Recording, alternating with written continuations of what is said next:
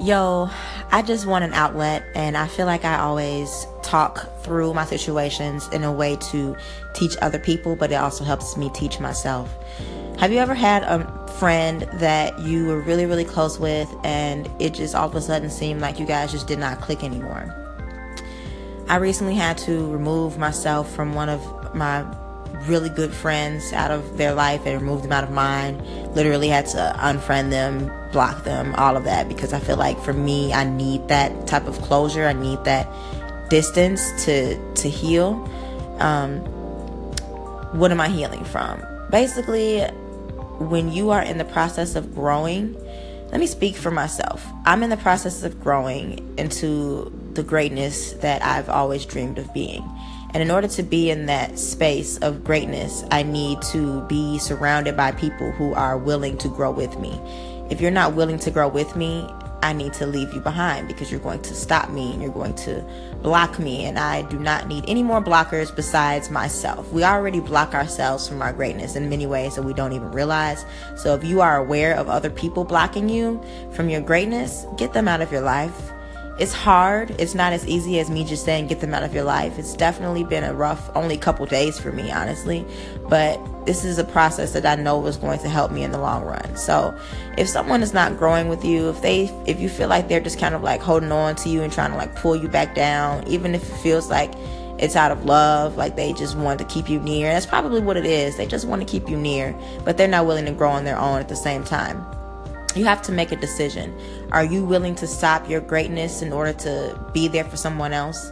For me, it's like I had to come to the realization that it's not my responsibility to make this person see who they are right now and see the potential they have and grow.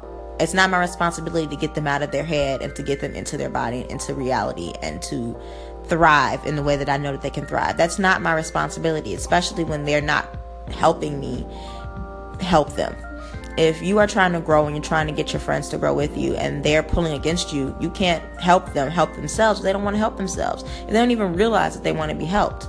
So at the end of the day, you have to shed and release the fat that's holding you back from creating an amazing vision or an amazing future for your life, especially if you know what you're going for. For me, I have all these other things that are going on in my life that have the potential to really flourish and push me to the next level of my career and of my life, and there's just a couple of things in my life that I feel like I'm struggling with surpassing them, like the mindset of being broke. Like I have to release that mindset that I'm broke and I will always be broke, because I'm not. I now am making affirmations for myself that say my pockets are broke, but my mind is wealthy, because my mind I always have control over. I don't have control over outside stimulus. I don't have control over things that happen to me, but I do have control over my mind, and my mind will always be wealthy. My mind will always be abundant. My mind will always be limitless. My mind will always grow and will be growing and will be great. I don't have any limits to my mind. I have limits to my pocket. I have limits to physical life, but my mental, my spiritual life, I have no limits. My energy is limitless. And with that being said, I need to hold on to that and realize that not everybody else has that mindset that their mind is wealthy and their mind is great. And if they're coming at you saying like, oh, they're broke, or oh, I'm struggling, or oh, like you need to critique it, like critiquing you on everything that you're doing rather than like supporting you, that's a red flag. For me, it was like I was getting more critiques from this friend than I was getting support. And when it comes down to it, I critique myself enough. We are our own worst critics, but at the same time, we have to be our own cheerleaders.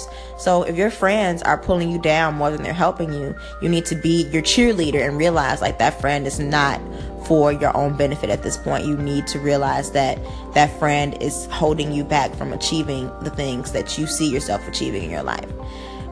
With that being said, it's hard, and it's hard for me. I've been going in and out of like sad spells, but I have to remember at the end of the day what my mission is, and my mission is to empower and uplift Black women. And me being a Black woman myself, I first need to empower myself in order to do that, in order to live out my dreams and to live out my mission of helping others really realize their genius and realize their power as a person. So if you are going through a phase in your life where you feel like you need to let go of someone, shed that, release that energy, and push yourself forward. You got it.